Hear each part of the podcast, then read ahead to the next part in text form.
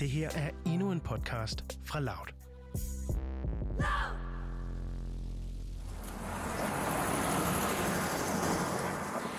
Vi er foran en lille kiosk i den amerikanske storby Minneapolis. Klokken den er 8 minutter over 8 den 25. maj. En politibetjent med solbriller i panden og håndpistol i højre side går hen imod en SUV, der er parkeret i siden af vejen. Betjenten tager en lygte op af lommen og banker med den på bilruden ind til føreren af bilen. You see your hands. Damn, man. Stay in the I'm car. Let me I'm see your other hand. I'm sorry. I'm sorry. I'm Let me see your other hand. Please, Mazzotti. Both hands. Do nothing. En mørk fyr i sort tanktop sidder med bøjet hoved inde i bilen.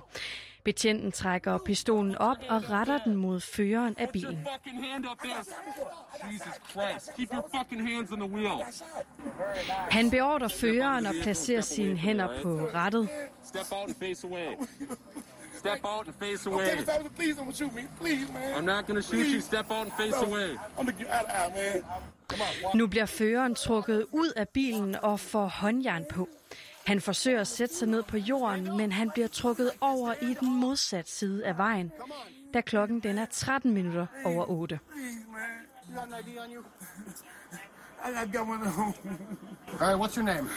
George. G E O Yep. R G E. Last name? Floyd. Yeah, man. F L O I D. Da klokken den er 8.25, ligger George Floyd anholdt og bevidstløs på fortorvet. 9.25 bliver han erklæret død.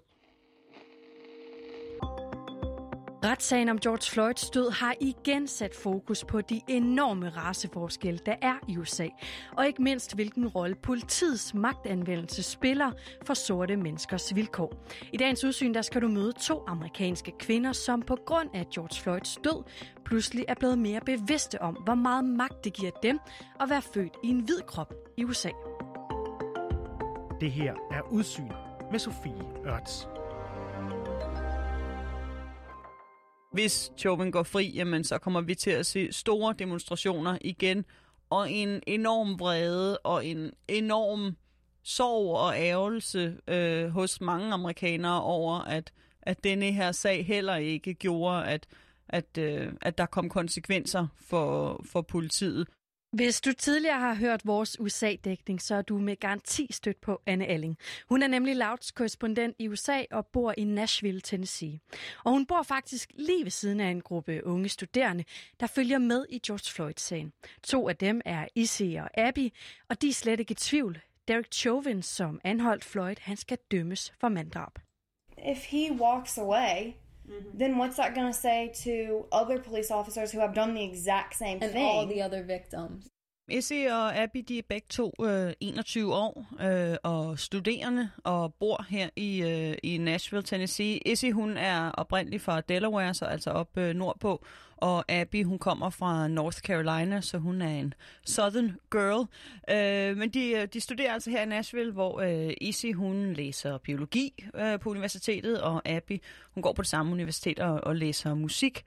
Øh, og så er de to hvide piger, øh, som har fulgt denne her sag tæt, og også været med til, øh, til, til Black Lives Matter-demonstrationerne over George Floyds død, da de, øh, da de også kom til Nashville her i, i sommer, hvor der altså var 10.000 øh, af mennesker på gaden. Så på den måde har de fulgt sagen tæt og gjort det ja, lige siden øh, videoen med George Floyd kom, øh, kom ud i maj sidste år.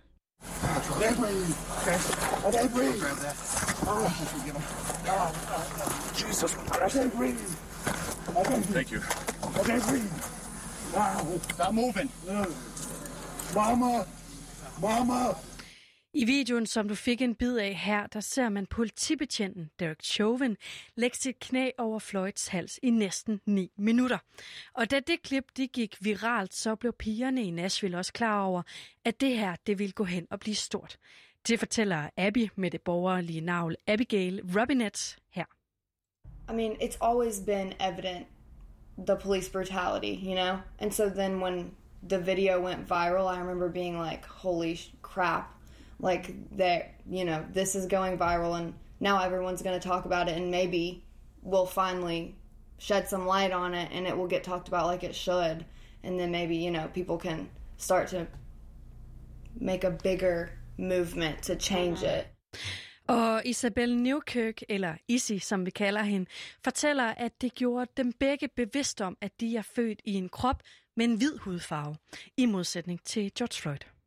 It's one thing feeling sad about instances like that, but it's another to educate yourself on what you can do to help because there are things you can do to help and it can be even small things even if it means your actions and reflecting on how you are and do you subconsciously kind of stereotype people of color Og de blev klar over, at de blev nødt til at være en del af modbevægelsen. we as white girls, I mean, yes, we are a girl, so um, with the patriarchy and stuff, we're automatically under men. But being white, we have we have power in this country, like um, and to not use that and not speak up for this and like address it for what it is, we're we're almost just like reifying the police brutality. Like it's you can't be passive. Yeah. You it, yeah. Because if you're passive, like you're allowing this to happen. Anne, er det alle amerikanere, der deler den her opfattelse af, at du kan ikke være passiv. Du bliver nødt til at have en holdning til øh, George Floyd-sagen.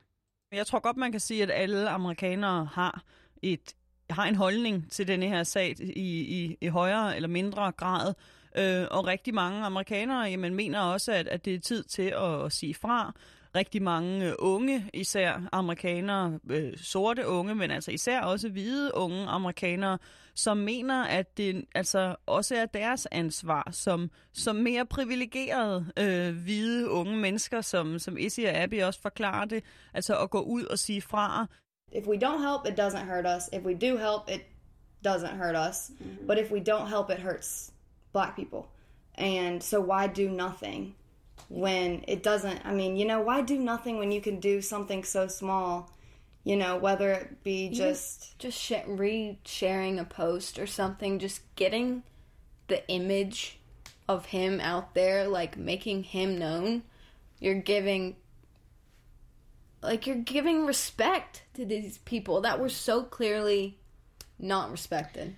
Og udover at dele post øh, på sociale medier, så gjorde og Abby, som millioner af amerikanere gjorde, og gik på gaden i protest. I could not personally sit in my house knowing that people were marching for human rights. Like, he has a right to live. He has a right to. All that should have happened is he got handcuffed. That's all that should have happened.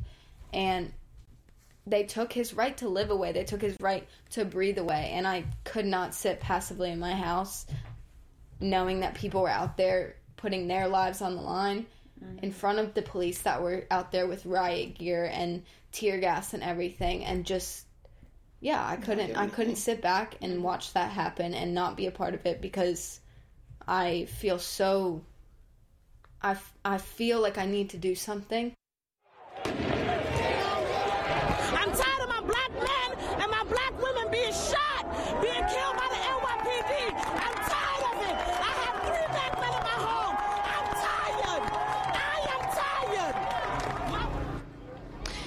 Demonstrationerne i George Floyds navn spredte sig hurtigt til hele USA.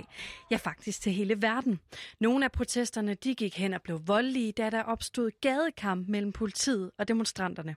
Og ordene om at fjerne penge fra netop politiet gik igen, som for eksempel her i Chicago. No peace. No peace! Police. No peace. Det mest essentielle er, at, at alle på en eller anden måde har, har taget stilling til, hvad der skal gøres, men, men der er også blevet skabt en, en splid, kan man sige, blandt befolkningen. Altså blandt andet noget af det, som, som demonstranterne til de her Black Lives Matter demonstrationer øh, kaldte meget på, var det her defund the police, altså tage, tage, tage fundingen, tage, tage pengene fra politiet. Sådan nogle ting har altså virkelig fået mere konservative, republikanske amerikanere til at tage afstand fra denne her bevægelse også, fordi de siger, jamen, hvor der er en enighed om, blandt alle amerikanere, jeg har talt med, at hvad Derek Chauvin gjorde, at han sad med knæet på George Floyds hals i 8 minutter og 15 sekunder, det var langt over stregen. Det er altså godt alle amerikanere er enige om, men hvad der skal gøres derfra, er der langt større uenighed om. Lige nu der bliver de allerførste skridt taget i retssagen mod Derek Chauvin, altså politimanden, der knælede over George Floyds hals, og nu er sigtet for at have begået manddrab den 25. maj sidste år. Men som så ofte med det amerikanske retsvæsen, ja, så er det her altså ret kompliceret. For eksempel så er der opstået en udfordring i at udpege en jury i den her sag. Juryen, den skal nemlig være objektiv. I denne her sag, der skal der vælges 12 øh, jurymedlemmer, Øhm, og det, man ligesom normalt definerer, det er, at man, man plejer at vælge en jury ud fra, at det skal være, være, være medlemmer, som, som ikke kender til sagen i forvejen, som ligesom ikke har en, en forudindtaget holdning til denne her sag. Og altså ja, det er bogstaveligt talt umuligt i USA, for du kan ikke finde en amerikaner, som ikke på en eller anden måde kender til denne her sag. And I really hope that they pick a jury that is um, demographically varied. Yeah. Like not an all white juror because well, yeah. jury because that will drastically impact the case and the um the outcome of it and I really hope that there is some representation in the jury. Og netop det, som Abby taler om her, det er blevet et emne, der pipler frem i de amerikanske medier. Nemlig spørgsmålet om hudfarven på de mennesker, der skal være en del af juryen i den her retssag. Anna, er det ikke et problem, at man har betænkeligheder ved at for eksempel lade en afroamerikaner sidde i juryen, og altså især sit i lyset af, at det jo faktisk netop er det, som den her bevægelse har prøvet at, at ændre på? Jo, det er det helt sikkert, og det er en diskussion, som, øh, som har været, har ligesom svævet rundt længe, øhm, og der er altså en direkte lov, der hedder The Batson Rule, altså Batson-reglen om, at man ikke må, må diskriminere ud for, for hudfarve, når man, når man udvælger jurymedlemmer. Så det har været til stor bekymring øh, fra, fra, altså fra mange amerikaneres side, at, at det her det ville ske. Øhm, og vi så så efterfølgende tirsdag, da de valgte de her øh, de første tre jurymedlemmer, at der blev valgt en, øh, en, en farvet kvinde ind i juryen. Så, så indtil videre, jamen, så ser det ud som om, at, øh, at at der er en, en at der ligesom både også bliver valgt sorte amerikanere ind i juryen, men det er helt sikkert noget, som, som at de måske vil blive stillet flere spørgsmål i de her interviews, øh, om, hvorvidt de kan lægge deres holdning fra sig eller ej, fordi at denne her sag jo øh, om nogen altså vækker følelser i, i sorte amerikanere. Ah, there's water or something. Please. Please. Ah, I can't breathe there. Don't talking, a lot of They will yelling. kill me. They will kill me, man. Ah. Derek Chauvin han har tre forskellige anklager hængende på sig. De peger alle sammen på, at han har begået drabet på George Floyd, enten med vilje eller som følge af en ulykke. I den anden ende af retssalen, der vil Chauvins forsvar så argumentere for, at det ikke udelukkende var den her anholdelse, der var skyld i George Floyds død. der er jo, han har forsvarsadvokater, øh, advokater, som, som ligesom udlægger sagen som, at, øh, altså, at George Floyd, han var, han var påvirket af stoffer. Øh, det viser obduktionsrapporten også. Øh, altså, at han havde store mængder af stoffet fentanyl, blandt andet fentanyl hedder det på amerikansk, i blodet, som altså er, er direkte dødeligt. Øh, og nogle obduktionsrapporter siger, at man ikke kan afvise, hvorvidt han faktisk var død, bare den overdosis, altså hvis han havde taget den mængde stoffer derhjemme. Og det er det, som, som, øh, som, som Chauvins forsvar ligesom vil argumentere for, at, øh, at Derek Chauvin, hvis, hvis George Floyd ikke havde været påvirket af stoffer, jamen så ville han ikke have været død, og derfor så øh, er Derek Chauvin ikke skyldig.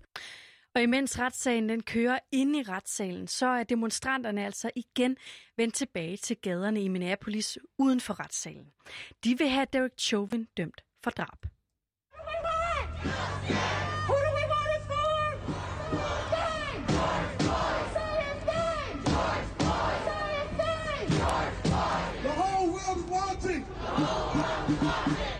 Anne, hvordan tror du, at amerikanerne, og altså især de her demonstranter, som vi lige hørte, øh, og som også har været på gaden flere gange. Hvordan tror du, de vil reagere, hvis Derek Chauvin han bliver frikendt i den her sag?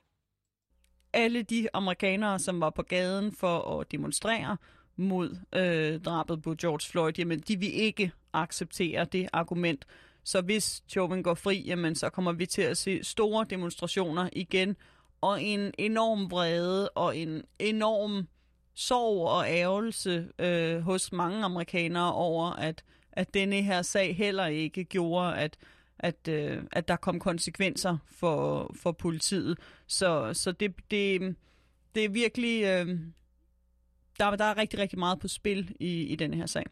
If he goes free, people are going to be very upset, and I think all of the victims' families that have had to deal with police brutality and police murder, I think they are going to be served such a awful and sickening injustice.